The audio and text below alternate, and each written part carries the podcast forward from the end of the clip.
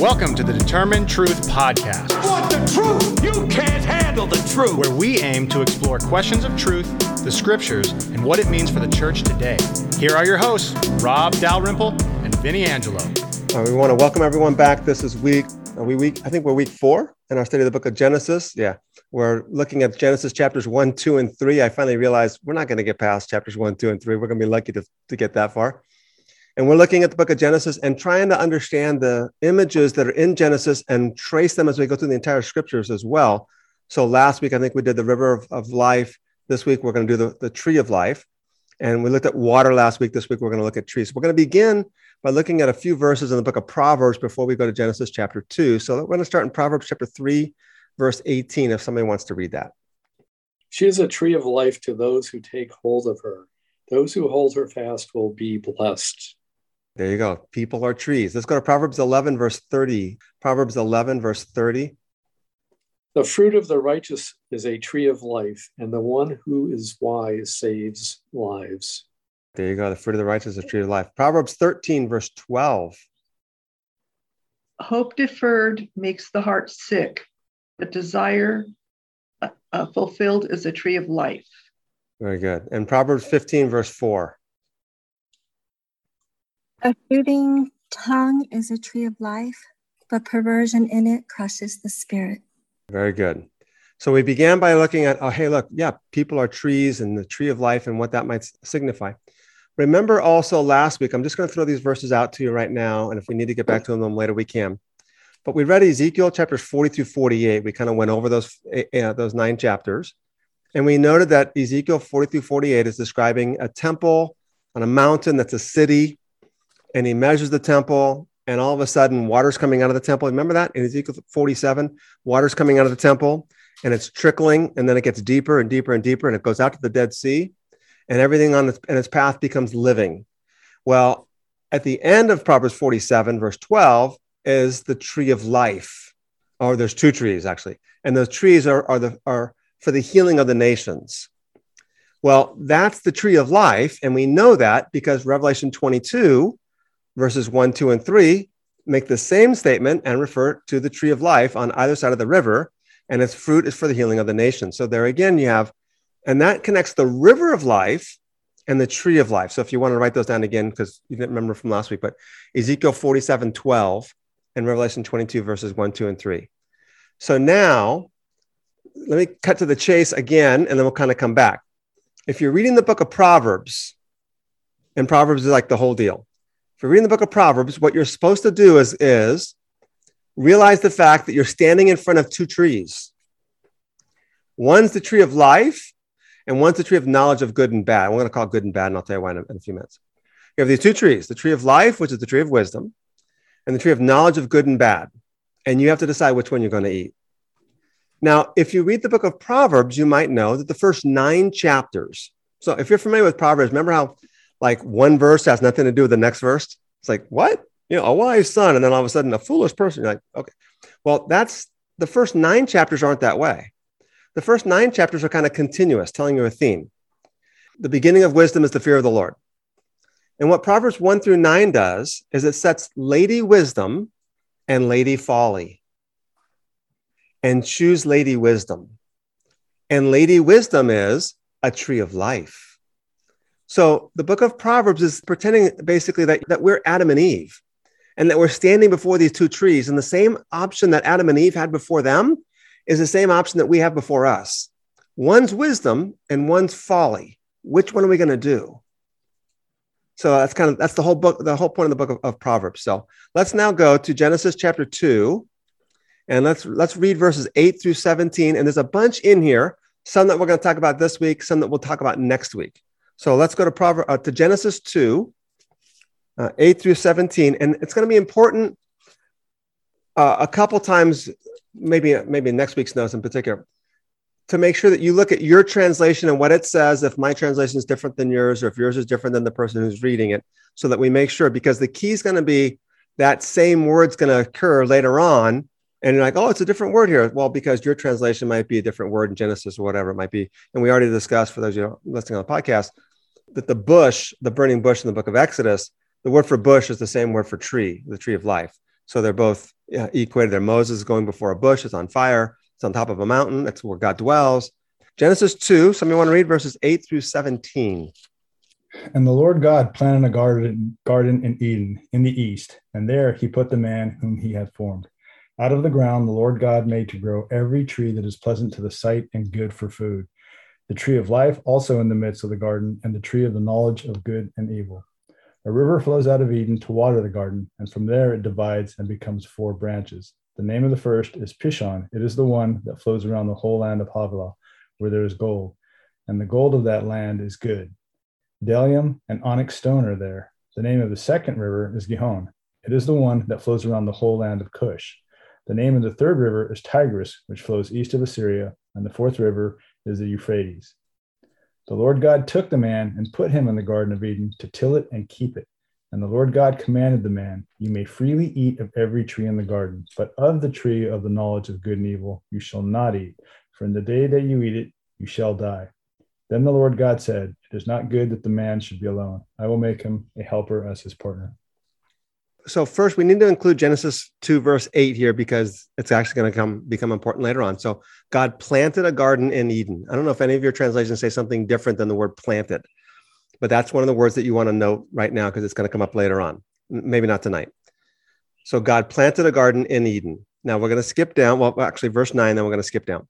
In verse 9 he plants the tree of life and the tree of knowledge of good and evil but my note down below is going to say it really should be tree of knowledge of good and bad, and we'll discuss why in a second. Note that that both trees were planted by God. Now, I put on the notes the tree of life appears throughout the scriptures and things of that nature as well. But note the letter C in your notes. The tree of life is in the center of the garden. That's the fill in the blank. It's in the center of the garden, uh, the middle of the garden, whatever your translation might say there. What, and write down whatever your translation says, the one that you're, you're used to using in the midst of the garden, I think is what my New American Standard says, in the midst of the garden. So in the midst, in the center of, in the middle of, whatever, the tree of life and the tree of the knowledge of good and evil.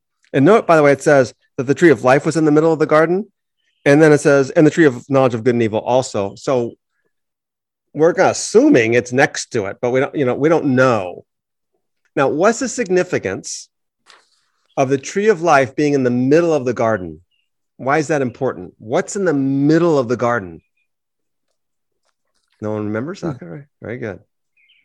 We, will get there. We'll keep we'll keep pointing this out. No. So remember, I said a couple weeks ago, the garden is a temple on a mountain. Temple on a mountain. It's where God dwells.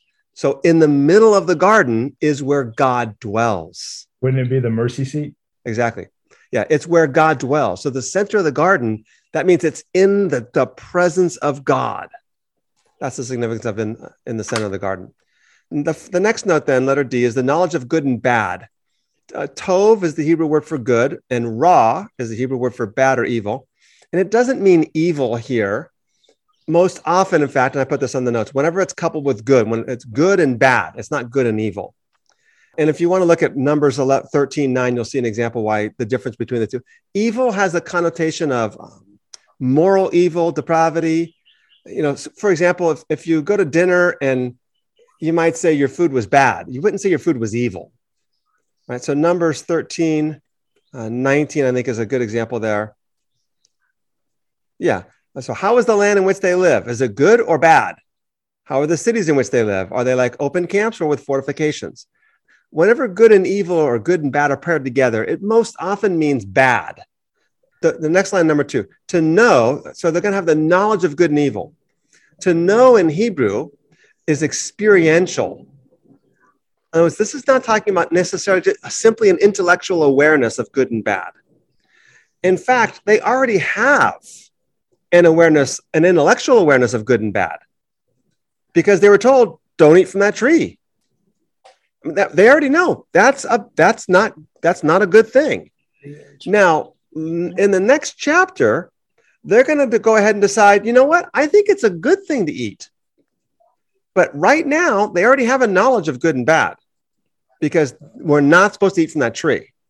What they don't have is this experiential knowledge. So I put in the notes Genesis 4, verse 1, which, depending on your translations, the Hebrew word says no. Adam knew his wife. And of course, and she gave birth to a son and she became pregnant. So he didn't just know her, guys, he did something else. So uh, the, the, New American Standard says he had relations with Eve, with, with his wife Eve, and she conceived. So it's the Hebrew word know that she knew he knew her. So it's this experiential knowledge. So that, that's that's what they don't have is experiential knowledge of good and bad. The knowledge of good and bad is what enables a person to make proper decisions. That's the fill in the blank. The knowledge of good and bad is what enables a person to make pro- proper decisions. Let's go to Deuteronomy chapter 1, verse 39, which is on your notes there, because that's going to be an important verse to kind of bear, to bear in mind, just for, at least for a frame of reference. Deuteronomy chapter 1, verse 39. Genesis, Exodus, Leviticus, Numbers, and then Deuteronomy. So the knowledge of good and bad is what enables a person to make proper decisions. Look at Deuteronomy 139. Does anyone want to read that? Moreover, your little ones who, you said, would become plunder, and your sons who this day have no knowledge of good and evil shall enter there. I will give it to them, and they shall take possession of it. What's interesting about, thanks, Jazz. What's interesting about these two words, tav, tov, and ra, when they're used together in this context, they're actually almost always applied to children. In fact, like your really good scholarly commentators, at least, are actually going to suggest that Adam and Eve are being portrayed as children here. And they're having this opportunity now as a child to make this decision. oh, what do I do? And the parent in the story would be God the Father. Say, hey, don't eat of that. And all of a sudden they're going to say, you know what? We're going to we're going to decide this for ourselves. The point of that actually now is this: the ability to discern good and evil is actually necessary to function in life, uh, to get by. And remember this: Adam and Eve were created to rule. So how do you rule if you don't have the knowledge of good and evil? How do you make decisions of like, that's a bad decision? That's a good decision. In other words, it's necessary for. Adam and Eve to have this knowledge. The question's going to become, and we'll kind of skip ahead to chapter three, even though we didn't read it for, for now, is, and this is the fill in the blank, does mankind decide for itself what is good and bad? Or does God make the determination? And those are the two fill in the blanks. Does mankind decide for itself and decide for itself as the fill in the blank, what is good and what is bad? Or does God make the determination? This is the issue that runs through the entire biblical story. And it's everything we've done for those that have been with us on the kingdom of God, it's the same thing here, guys. This it's the same thing. And let me see if I can explain. The question's going to be so the fill in the blanks are decide for itself or or let God make the determination. God said, don't do it. And they know that's a bad thing then because God said, don't do it. They know good and bad, but they decide, you know what? I don't trust him. And we'll see that, you know, Eve sees that it's good for the eyes and it's pleasing and it's good for food. And she's like, yeah, you know what? Maybe he's not actually telling us everything. And so she comes to decide for herself. So the question is, are they going to trust God and let him give it?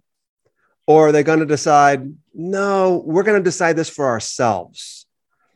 Now, here's the reality the knowledge of good and bad belongs only to God. Only God knows good and bad. And what I've said before, for those that have been with us in our classes on the kingdom of God, and we did a study on the justice of God, on the, the gospel, the kingdom, and then justice. What you have is in the biblical story from Genesis through Revelation is competing kingdoms. And that's what's happening here in the garden.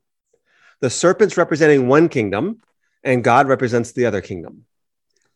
And the question is who makes the rules? The kingdoms of the world decide, we decide good and bad for ourselves. And as we discussed in our class on study on the, on the kingdoms, the kingdoms of the world always decide good and bad based on power. They base it on wealth and prosperity. Uh, they base it on stepping on the little guy, advancing for their own, their own cause for themselves they decide good and bad based on militarism. If I need to fight a war to, to prove it, I'll fight a war to prove it. And we, I think we tangentially even discussed this one on one occasion. That is, even if you in an American system where we have these elected congressmen, these elected senators that, that they represent us, and maybe you have like a really good person. And by the way, there have been a couple here and there. We won't go any further than that, but there's been a couple. The reality is, the only way that that male or female can get elected to Congress or, to, or, or as a senator is by other people helping them out. Uh, they need financial support to get the money they needed to run the campaign. And the reality is, is that when they get in office, they owe those people whatever they need to owe them. And they might have good ethics and they might think, hey, I took money from good source, um, but they still have to honor those people. Because the reality is, even in an American system, the poor are really not represented. Even if somebody really wants to represent the poor, he's always because the, the poor can't get you elected. And so there's always going to be this tension in there. Mm-hmm. So God comes along and says, No, I make the rules. I decide what's right or wrong. I decide what's good or bad, or the nations do. And I'll, I'll kind of cut to the chase really quickly, just kind of give you an, an anecdote. In the book of Revelation, most people go, Oh, the book of Revelation is about God bringing wrath upon the nations. First off, there's all these seals and these their judgments on the people because they're so wicked. And I hope they repent, you know, and if not, you know, go get them, God.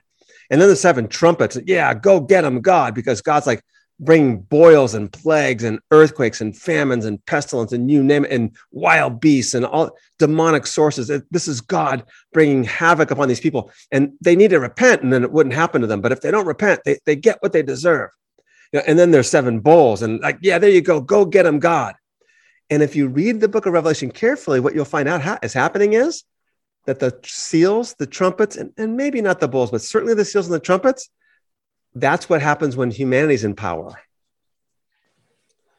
It's hmm. not God doing it. Now, you, well, God did it. Well, the prophets always give sovereignty to God. He's always in control of these things. But the reality is, the result of what's happening is what happens when humanity's in power. It's what happens when the beasts are in power. And we'll talk about the beasts in a couple weeks. Whereas God's like, the key actually in, in, the, in the book of Revelation is in chapter nine, after the after the sixth of the seven trumpets, there's seven bowl, seven seals, then seven trumpets. But after the sixth trumpet, it says in chapter nine, I think it's verse like 20, 21, 22. It says, Those who were not killed by these plagues still did not repent of the work of their hands. You hmm. see, God doesn't bring wrath to bring repentance because repentance doesn't come from wrath. But God desires repentance. And so he turns to another way. And the other way, of course, is the, is the two witnesses that we'll discuss some other time the point then is, is that this is what happens when the when the kingdoms of the world are in power. They bring havoc and destruction and chaos, not when God's in power. So let's turn to Proverbs chapter 30 now, verses 1 through 4.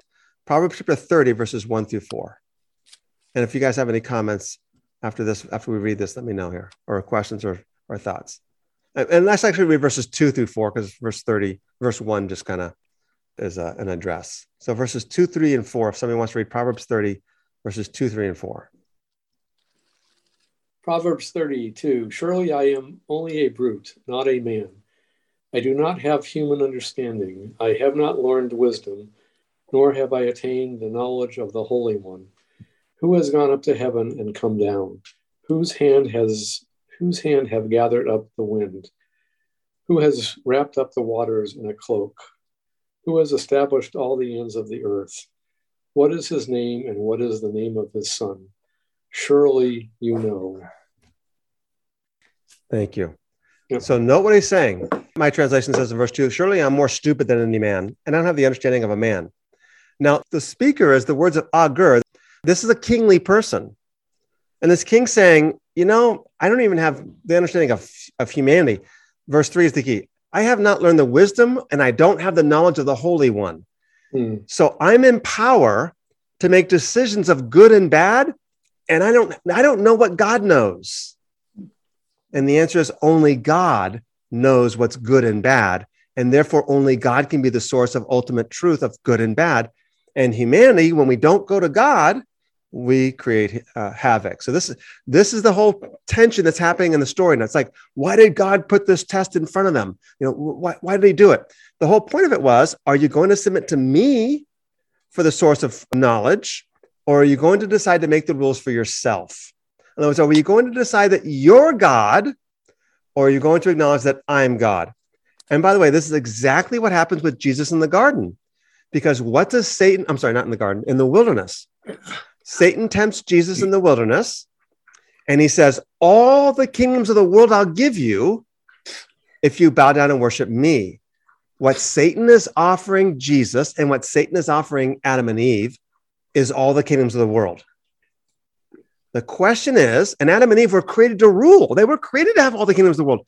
Jesus was the Son of God who came to establish God's kingdom on earth. That's exactly why he came. And Satan's like, look, the Father wants you to go to a cross.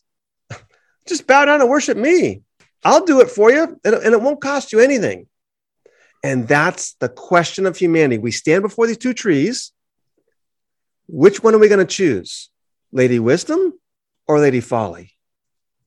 We know that Lady Wisdom leads to crosses. Eve didn't know that, but we do. Lady uh, Folly, well, there's no thorns or thistles in Lady Folly's garden. There's no suffering, there's no stones. That's this, this whole tension that's going on then in the biblical story. Are we going to trust God to give us wisdom and knowledge, that He's really God, or are we going to take this authority for ourselves? So, and the same thing with Jesus then, the answer was, I came to establish God's kingdom on earth, but not at the behest of the devil, only at the behest of the Father. So that's kind of the idea. So the knowledge, uh, number five, I think is on your notes. And the knowledge is not a bad thing. The bad comes in terms of the means by which they acquire it. So the fill in the blank is the means. The knowledge is not a bad thing.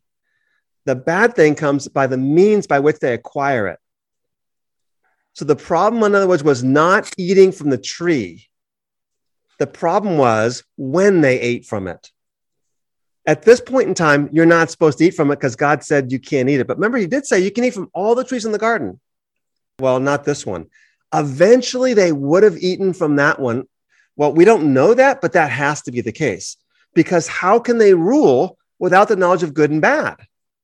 So God's going to have to go to them at some point. And again, we're filling in the blanks. We're, we're, we're speculating on a story in the biblical text, but we assume eventually God would have said, okay, go eat from that tree now too.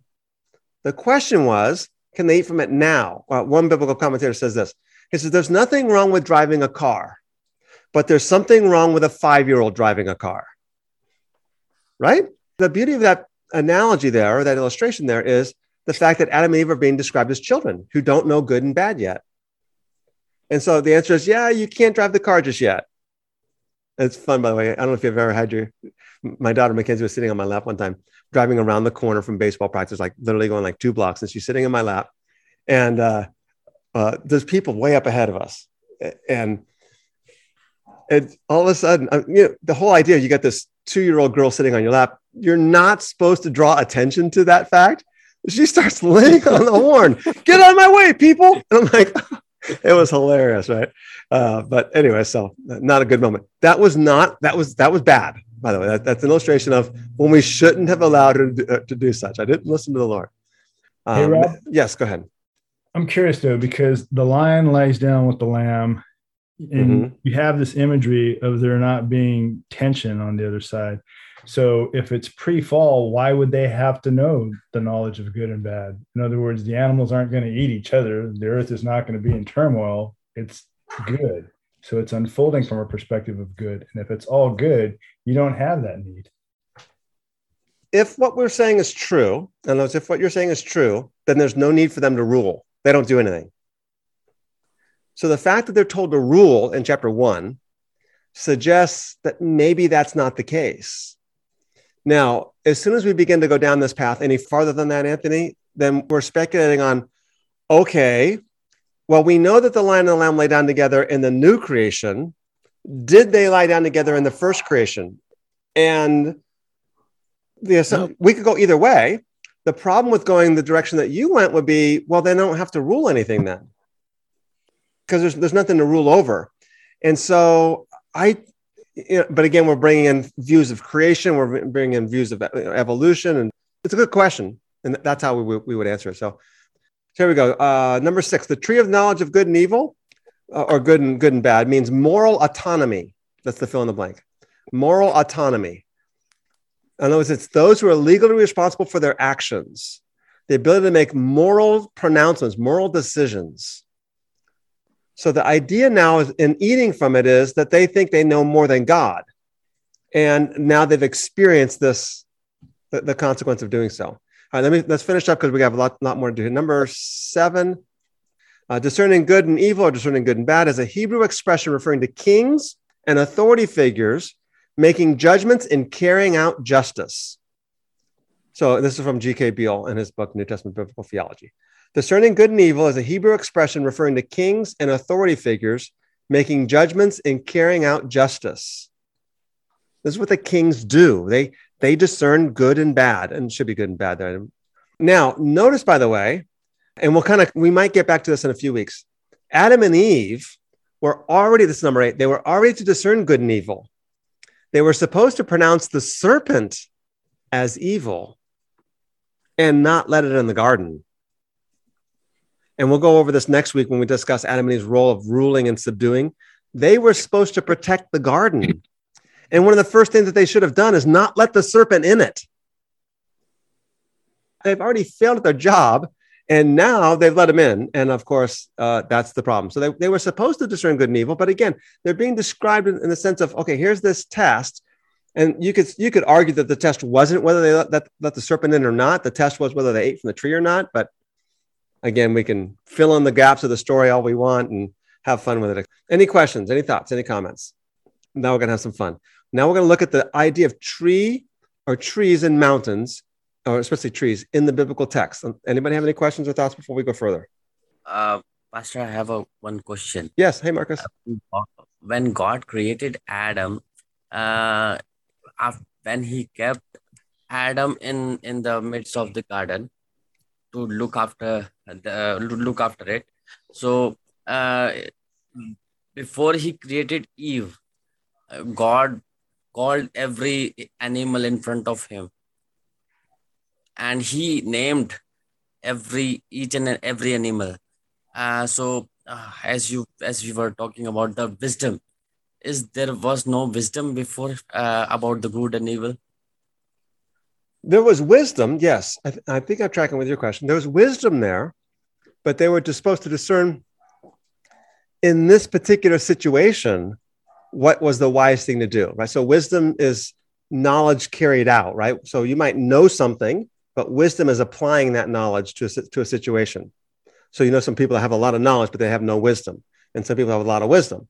So they had the knowledge and the, and the wisdom needed. They just simply didn't carry it out.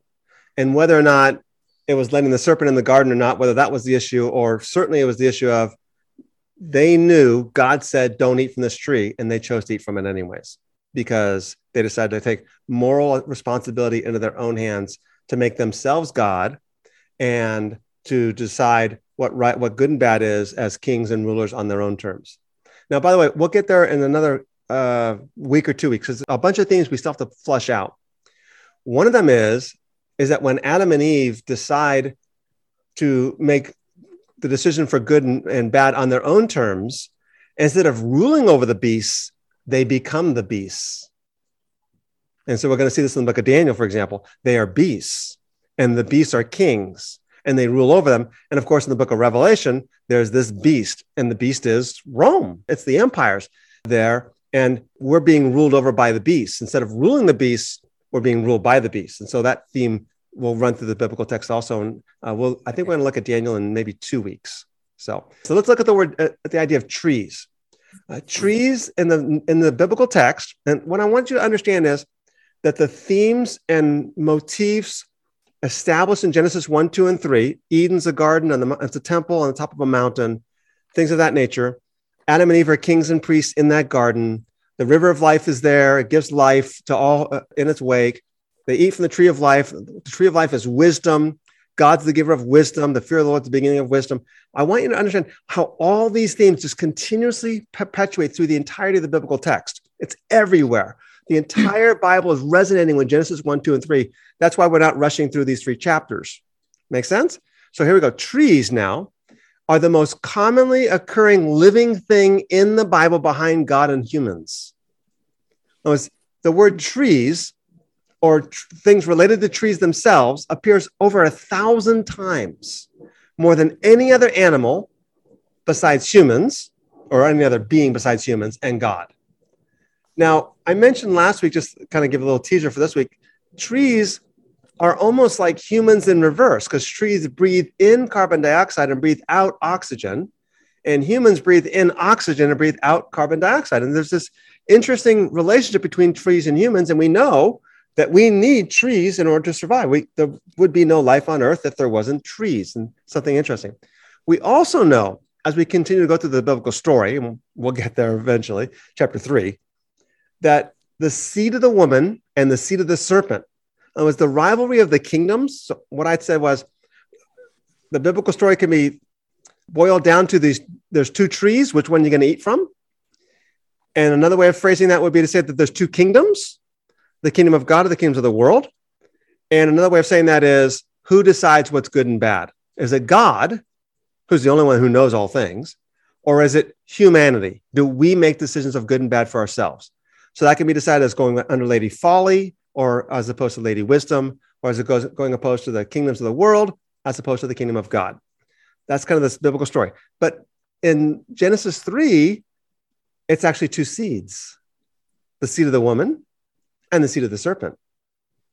Fruit is a very common word for descendants. Be fruitful and multiply. Even the hmm. command to have children is tree like, be fruitful. Well, trees give fruit and the fruit of the womb.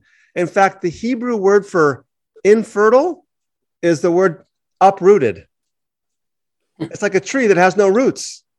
So you can see the idea of trees and humanity being very closely interconnected. Now, here's the next key. I think this is on your notes Psalm chapter one. I, I said verses one through six, but verses one through three is all we need to go to. Psalm chapter 1, verses 1 through 3. And if we recognize the significance of Psalm 1, this becomes an even more powerful passage. So, somebody want to read uh, Psalm 1, verses 1, 2, and 3. Happy the man who follows not the counsel of the wicked, nor walks in the way of sinners, nor sits in the company of the insolent, but delights in the law of the Lord and meditates on his law day and night. He is like a tree planted near running water that yields its fruit in due season and whose leaves never fade. Whatever he does prospers. There you go. So Psalm 1 and Psalm 2. So Psalm 1 and Psalm 2 are the introduction. If you're familiar with the book of Psalms, there's five books in the book of Psalms because there's five books of Moses. So the book of Psalms is divided into five books, and they have a clear beginning point and a clear ending point.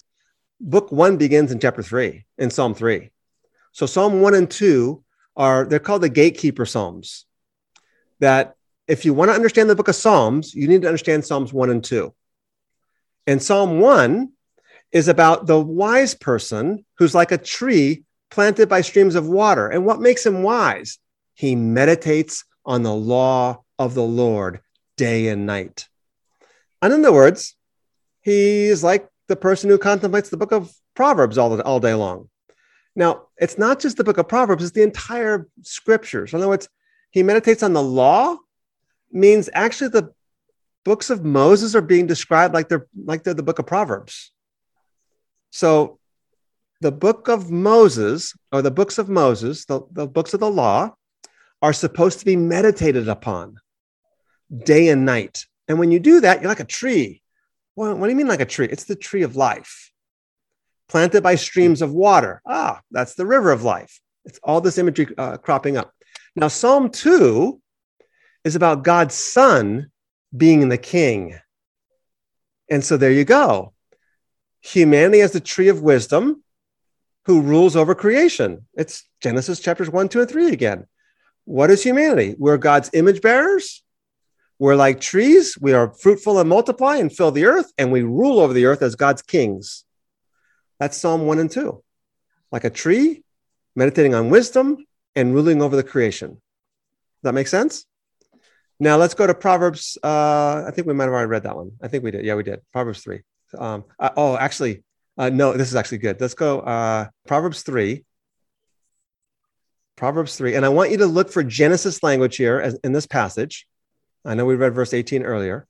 We're going to look for Genesis language. And so see how many Genesis things you can come out, this two or three at least, uh, Genesis 3. So Proverbs 3, verses 13 through 20.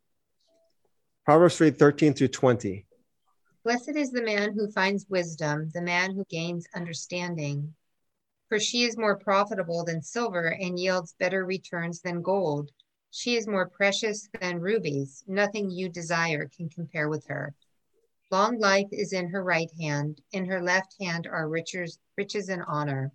Her ways are pleasant ways, and all her paths are peace. She is a tree of life to those who embrace her. Those who lay hold of her will be blessed. By wisdom, the Lord laid the earth's foundations. By understanding, he set the heavens in place. By his knowledge, the deeps were divided and the clouds let drop the dew. Thank you, Audrey. Do you see some Genesis stuff in there? Well, we already saw verse 18, right? The tree of life. Mm-hmm. And I, verses 19 and 20 are kind of explicit, aren't they? Right? Because he he created the heavens and the earth, the creation, the deeps broke open. This language of Genesis chapter one, the deeps breaking open.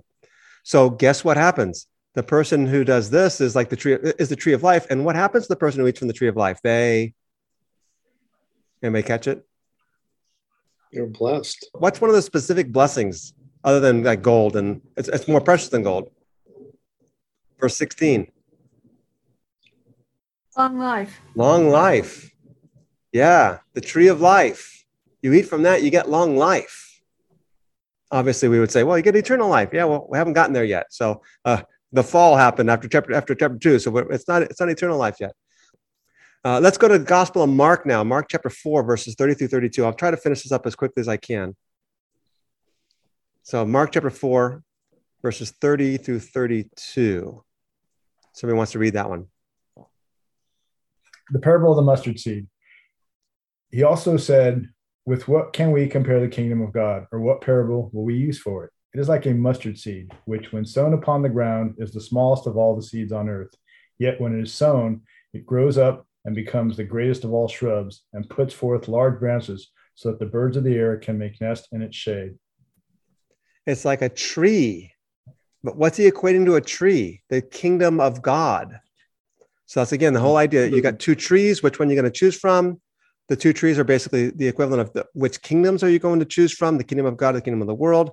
And now you see Jesus using kingdom language, uh, using a trees to describe kingdoms and kingdom language. Very good.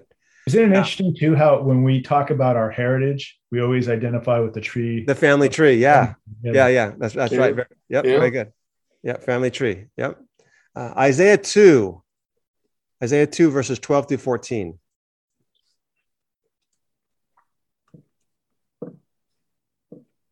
Isaiah 2, verses 12 through 14.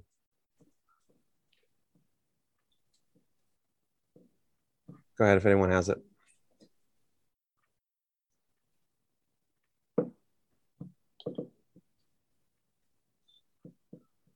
For the Lord of hosts has a day against all that is proud and lofty, against all that is lifted up and high, against all the cedars of Lebanon, lofty and lifted up, and against all the oaks of Bashan, against all the high mountains and against all the lofty hills. Very good. Note that people again are trees, the, the, the cedars of Lebanon. And notice also the equate, uh, being equated with mountains there also. Uh, we're going to skip uh, Matthew 7. I'm just going to give you the reference verses 17 through 20. A good tree bears good fruit, a bad tree bears bad fruit. You'll know a tree by its fruit. And of course, it's talking about people. And he goes on to say, it's the one who builds his house upon the rock or the one who builds his house upon the sand. Hosea 14, verse 8. I'll go ahead and read it. And it says, listen to this one. O Ephraim, which is the northern kingdom of Israel, what more have I to do with idols? It is I who answer and look after you. I am like a luxuriant cypress. From me comes your fruit. God is a tree. God's a tree. So in the tree of life, I'm not saying the tree of life in the Garden of Eden was God, but it's closely connected there. So now, if we go to the biblical text, obviously you have trees in the Garden of Eden. What does Noah make a boat out of? Make the ark out of? Out of a tree. Throughout the entire book of Genesis, constantly, Abraham goes to offer up his son Isaac, and what does Isaac carry on his back? Tree, wood. Isaac's carrying the wood himself. Joseph sitting under a tree. Almost um, many stories in the book of Genesis, I we're skipping over a dozen of them. Stories in the book of Genesis happen under trees. It's just, it's crazy how significant they are and how often they are. And it's often the language of the trees is connecting you back to the Garden of Eden. So it's very intentional, not just to say, oh, well, that's just because in the ancient world they needed to sit in the shade to do business. Yeah, that's true. But the biblical writer is using language of Genesis to describe that tree and the, the situation there. Isaiah chapter 53, Isaiah 53. And I, I don't have too much time to go over this one, but this is where we get to the Jesus part now. Isaiah 52, verse 13 through 53, 12. So I'll say it again Isaiah 52, 13 through 53, 12. So the chapter break's not in the best spot there, is what we call the suffering servant passage. So it's this passage that the Ethiopian eunuch in Acts chapter 8 was reading. And Philip was told by God, hey, hey, go, go talk to that guy. And Philip goes up, hey, what are you reading? Oh, I'm reading Isaiah 53. And I have a question. Sure. What's the question? Who's this guy talking about, himself or someone else? And Philip's like, oh, let me tell you about Jesus. And of course, this becomes kind of go back to what Scott said before we started. And that is a Jewish reading of the, of the Old Testament doesn't really get you to Jesus. It doesn't. But a Christian reading does. And so when you take Jesus and you go back, you can find him all over the place. But if you just read the Old Testament as it is, because especially you're not going looking for a suffering servant, you're not looking for a king that's going to die on a cross. Once you get a king who dies on a cross, you're like, oh yeah, I can see it there. And it's Isaiah 53, where of course it says he was a sheep before his shears is silent, so he did not open his mouth. That's verse seven. He's like a lamb led, led to the slaughter. But look at verse two. He grew up before him like a tender shoot and like a root out of parched ground. Wait a minute, parched ground. In the creation story of Genesis 2, the land was part, the land had no plants yet. The suffering servant is like a tender shoot, like a root out of parched ground. There's more in the book of Isaiah that we're not going to have time to, to cover there. Uh, Isaiah 6, I'm going to have to skip that. So, Golgotha, we discussed before we came on uh, the recording, and we we watched the Bible Project video on the tree of life. And I encourage everyone to, to watch that video on the tree of life. And they connected the tree of life to the Jesus on the cross. And of course, not only that, because he dies on a, he's crucified on a tree on the top of a hill. And he says in John 15, I am the vine. And again, vine, bushes, trees, all the same word in Hebrew. So, of course, Jesus might have been speaking Aramaic, but nonetheless, they're connected. Now, there's a really big connection here in the book of Deuteronomy, this is kind of a side note for a second. So this might go past you, but let me kind of make note of this. In Deuteronomy 21, I think it's verse 23, Deuteronomy 21, like verses 21 through 23, it says that cursed is anyone who's hung on a tree. So in the book of Deuteronomy, it says, like, if you die on a tree, you're cursed. Because the idea of dying on a tree was it's some kind of capital punishment. They hadn't thought at this point in time of crucifixion yet, because it probably hadn't been invented yet. But when the Romans brought crucifixion and the Assyrians before them into the land of what we might call Palestine or Judea, Samaria, Galilee, whatever you might want to call it, when the Romans brought crucifixion in, the Jews had to go back to Deuteronomy 21 and go, All right, if you die on a cross, are you under the curse of Deuteronomy 21 that says, if you're hung on a tree, you're under God's curse? And they said, Yes, you are. And that's one of the prime, primary arguments that the Jews made against the Christians when the disciples go, Hey, you guys crucified him, but God raised him from the dead. And they're like, What are you talking about? He's, he's under a curse. There's no way he could be the Messiah if he dies on a cross because he's under the curse of Deuteronomy 21. And one more side note you might be familiar with the fact that in Palestine at the time of Jesus, the Romans break the guy's legs to get them off the crosses before sundown. And the reason for that was because of Deuteronomy 21, verse 23, because it says, if you're hung on a tree, you're under the curse. If he's hung overnight, the land is cursed. So the Jews went to the Romans and said, okay, look, we believe that Deuteronomy 21 says, if you're crucified, you're under a curse. But if you leave that guy up there all night, we're all cursed. Ain't going to happen in our land, dude.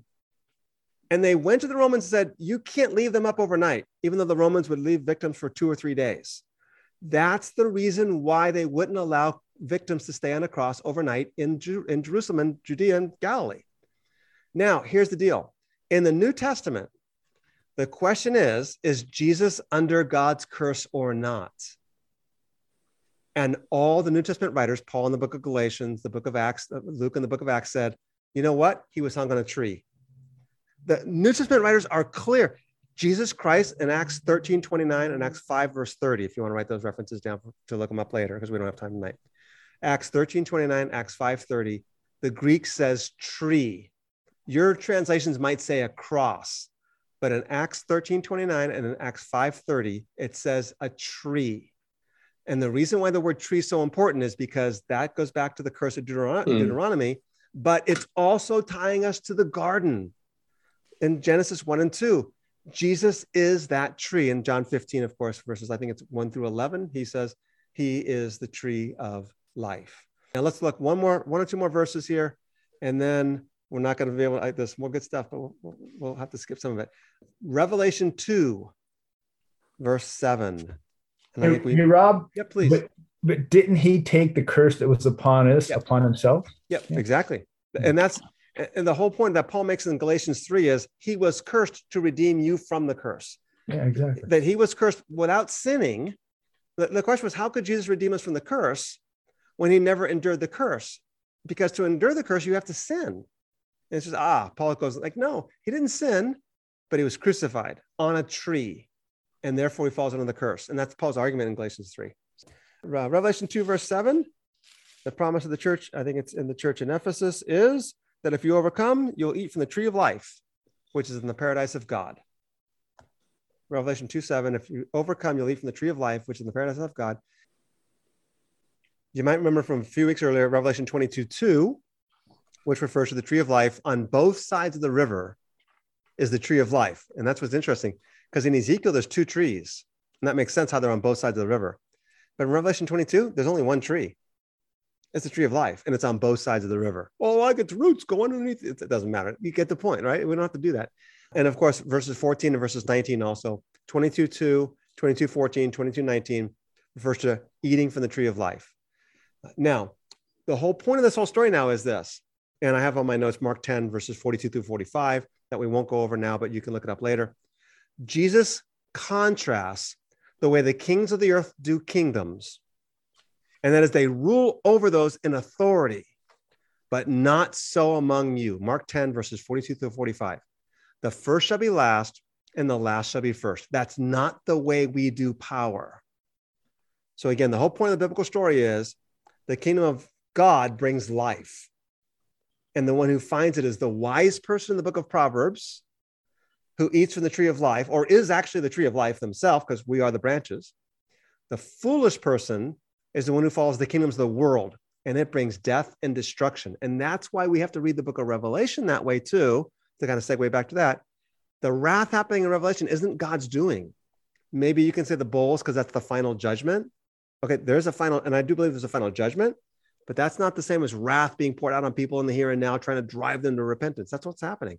They're suffering the consequences of what happens when we do power. What happens when we do power? There's famines. Go ask the people of Yemen. Why are a million people starving to death in Yemen? Because Saudi Arabia and Iran are fighting a war in Yemen. And actually, it's the United States and Russia are fighting a war through Saudi Arabia and Iran in Yemen. The people are starving to death. Now, you add a famine to that, it just makes it worse. Mm. It exacerbates the problem. But there's food there. We just can't get it to them because we have this proxy war going on with the kingdoms of the world. All right, one last thing, and that is this Judges 21, this is the last verse of the book of Judges. Judges 21, verse 25. Somebody want to read that? De- Deuteronomy 21. This is the last verse of the book of Judges, and the segues into the book of Ruth very, very well. I got it. Thanks, Anthony. In those days, there was no king in Israel. All the people did what was right in their own eyes. That's the garden. Adam and Eve deciding what's right in their own eyes. Thank you for listening to today's podcast. Please subscribe to and like our podcast. You can follow Rob's blog at determinetruth.com or purchase his books on amazon.com. See you next time.